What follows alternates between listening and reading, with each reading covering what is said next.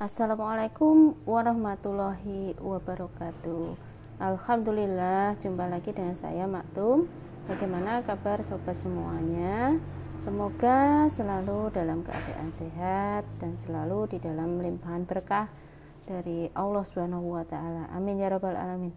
Ya, hari ini kita akan membahas bagaimana seharusnya kita menyampaikan dakwah. Ini adalah tulisan dari Ustadz Yuwana Rian Tresna. Ya sobat semua, yang harus kita ketahui bahwasanya din atau agama adalah nasihat.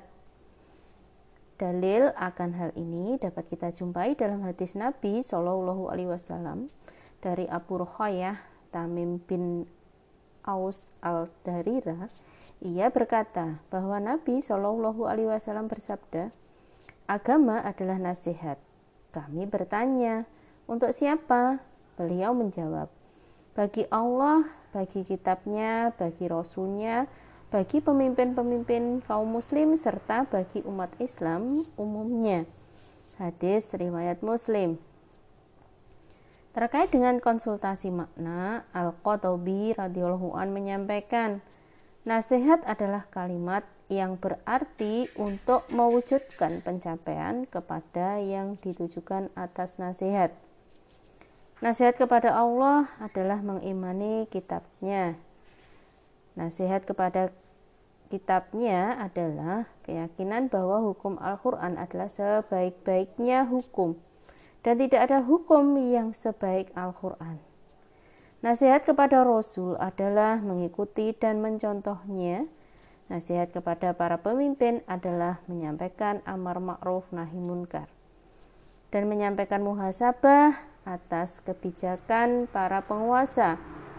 Bahkan dalam banyak hadis disebutkan bahwa amar ma'ruf nahi munkar yang utama adalah yang disampaikan kepada penguasa. Yang kedua, kita harus ketahui Allah telah memberikan panduan bagaimana kita menyampaikan dakwah. Allah Subhanahu wa taala berfirman di dalam Quran surat Al-Nahl ayat 125 yang terjemahannya sebagai berikut. Serulah manusia kepada jalan Tuhanmu dengan hikmah dan pelajaran yang baik dan bantahlah mereka dengan cara yang baik Sesungguhnya Tuhanmu dialah yang lebih mengetahui tentang siapa yang tersesat dari jalannya dan dialah yang mengetahui orang-orang yang mendapat petunjuk. Dari ayat di atas ada tiga kaidah yang di sini ada kaitannya kaidah dalam berdakwah yaitu al-hikmah. Yang kedua al-mau'izah al-hasanah atau pelajaran yang baik dan yang ketiga adalah al mujadalah bilati hiya ahsan atau mendebat dengan suatu yang baik. Yang harus kita ketahui yang ketiga adalah penjelasan kitab Nuktotul Intilak terkait metode dakwah Al-Quran. Syekh Taqiyuddin Anabani menjelaskan terkait dengan hal ini dalam poin ke-33 kitab Nuktotul Intilak dalam melaksanakan tugas, yaitu mengemban dakwah Islam, hizib harus berjalan sesuai dengan metode Islam. Metode Islam dalam mengemban dakwah ke seluruh dunia adalah jihad. Sedangkan metode hizib dalam mengemban dakwah Islam kepada khalayak di tengah-tengah masyarakat adalah dengan mengajak mereka kepada Islam dengan metode hikmah atau argumentasi rasional nasihat yang baik, serta diskusi dengan hujah yang lebih baik. Allah Subhanahu wa taala berfirman di dalam Quran surat An-Nahl ayat 125 yang terjemahannya Serulah mereka ke jalan Tuhanmu dengan hikmah. Nasihat yang baik serta debatlah mereka dengan yang lebih baik. Sesungguhnya Tuhanmu adalah zat yang maha tahu orang-orang yang tersesat dari jalannya dan dialah zat yang maha tahu orang-orang yang mendapat petunjuk. Hikmah adalah argumentasi rasional. Sedang mausi mau'izah al-hasanah adalah memberi peringatan yang baik, yaitu mengetahui perasaan khalayak ketika menyeru akal mereka serta mempengaruhi pemikiran mereka.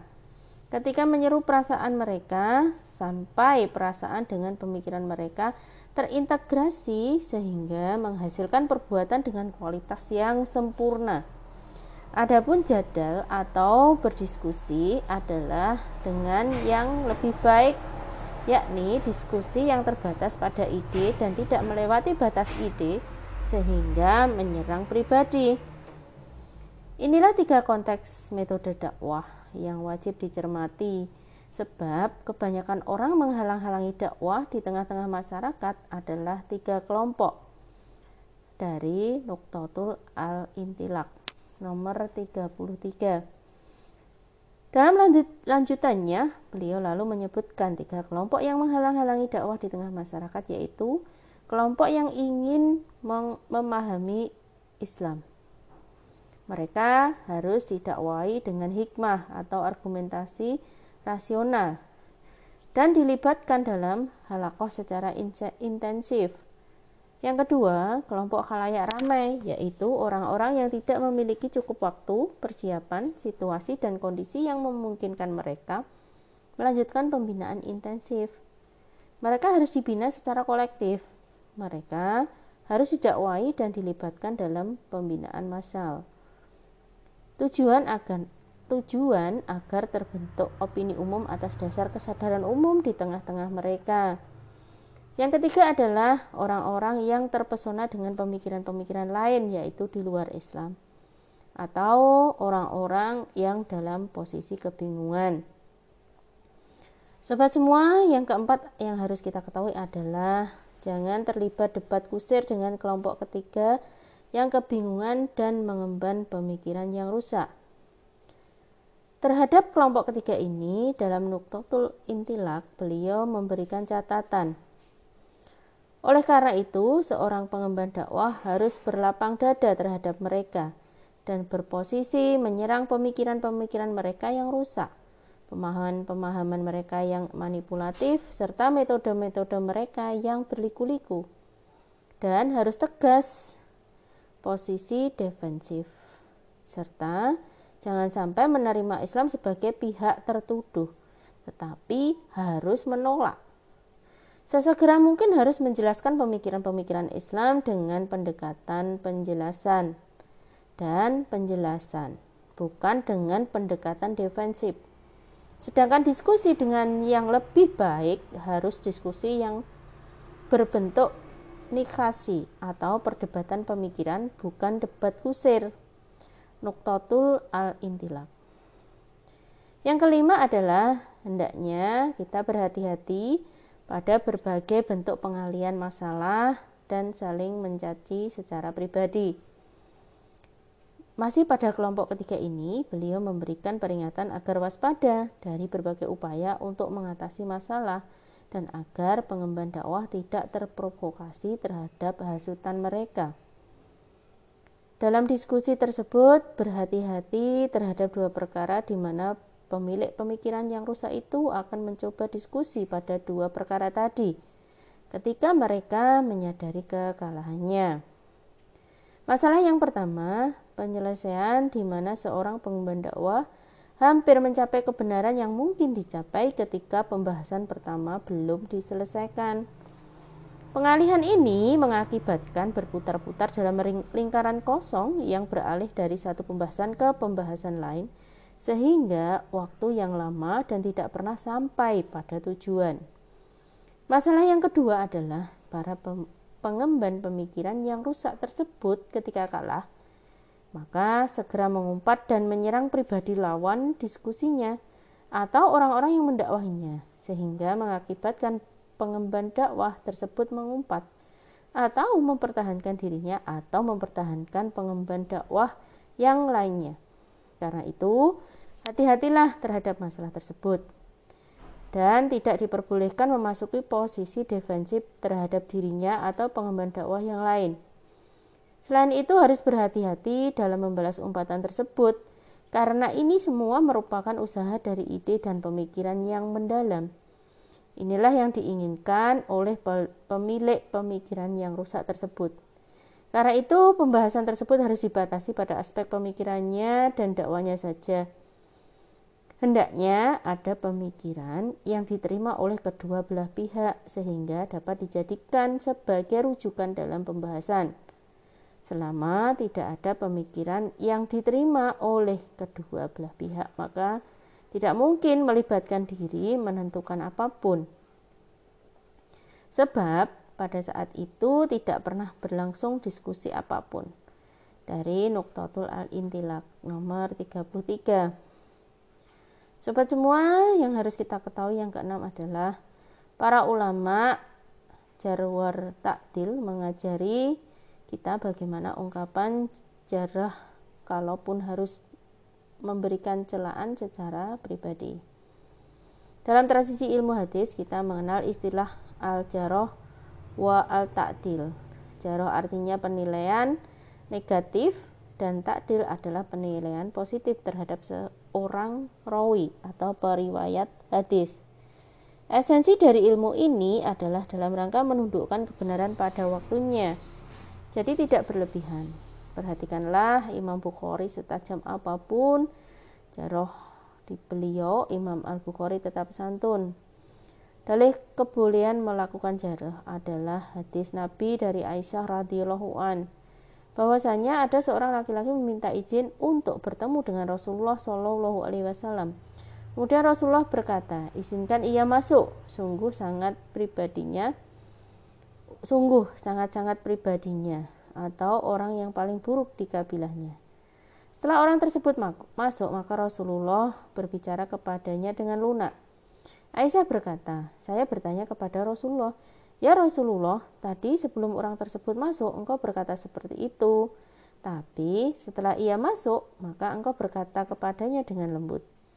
Rasulullah kemudian menjawab, Hai Aisyah, sesungguhnya manusia yang paling buruk kedudukannya di sisi Allah pada hari ini adalah orang yang dihindari oleh manusia karena takut kejelekannya. Hadis riwayat Bukhari, Muslim, Abu Daud, dan Ahmad. Hadis ini dengan amat jelas menunjukkan bahwa Rasulullah menjaroh atau mencela seseorang yang buruk dari suatu kabilah dengan ungkapan sungguh sangat buruk atau orang yang paling buruk di kabilahnya. Imam Abu Abdillah Al-Hakim menegaskan bahwa ini adalah perkara yang dimiliki yang memiliki bobot agama, tidak termasuk hibah yang diharamkan.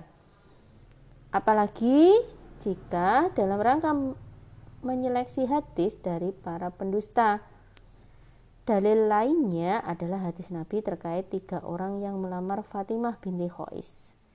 Rasulullah Shallallahu Alaihi Wasallam bersabda kepadaku, jika kamu telah halal selesai masa idah maka puji pujiankan pujiankanlah kepadaku. Setelah masa idahku selesai saya kepada beliau tidak lama kemudian Muawiyah Abu Jaham dan Usamah bin Zaid datang melamarnya, maka Rasulullah Shallallahu Alaihi Wasallam bersabda, Muawiyah adalah orang miskin harta, sedang Abu Jaham suka memukul wanita. Sebaiknya kamu memilih Usamah. Hadis riwayat Bukhari, Muslim, Abu Ibnu Majah dan Ahmad. Pada hadis kedua, Rasulullah juga menjaruh dua orang Abu Jaham dan Muawiyah dan mentakdil satu orang yakni Usamah untuk menyelamatkan seseorang wanita, maka boleh dilakukan jarak apalagi untuk menyelamatkan agama seperti dalam menilai rawi hadis. Berkaitan dengan itu, dalam konteks dakwah yang bersifat fikriyah dan sia-sia, jika diperlukan boleh dai untuk melakukan jarah terhadap para pengkhianat agama, ahli fitnah atau pemecah belah persatuan umat. Tujuannya Tujuannya adalah dalam rangka melindungi umat darinya. Namun catatannya adalah harus memilih diksi kata yang tepat untuk menggambarkan kondisi buruknya perilaku atau bahaya yang ditimbulkan darinya. Pilihan diksi yang pantas ini akan kembali di uruf. Pada konteks ini, kita menempatkan bahwa uruf itu menentukan hukum. Ada nilai kepantasan yang harus diperhatikan, sebagaimana dicontohkan Al-Quran dan Al-Hadis Nabi. Karena hal ini bukan terkait substansi, tetapi terkait ujaran dan memilih diksi yang tinggi dan berbobot. Baik sobat, sampai yang keenam dulu, kita masih ada beberapa yang harus dibahas. Dan insya Allah kita bahas besok. Semoga Allah masih mengizinkan kita untuk bertemu dalam keadaan sehat dan dalam suasana keimanan. Ya, insya Allah kita selalu berada di jalan dakwah, selalu istiqomah dan semoga Allah meneguhkan keistiqomahan keistiqomahan kita. Terima kasih banyak telah menyimak. Saya mohon maaf Maktum mohon undur diri. Wabillahi taufiq wal hidayah. Wassalamualaikum warahmatullahi wabarakatuh.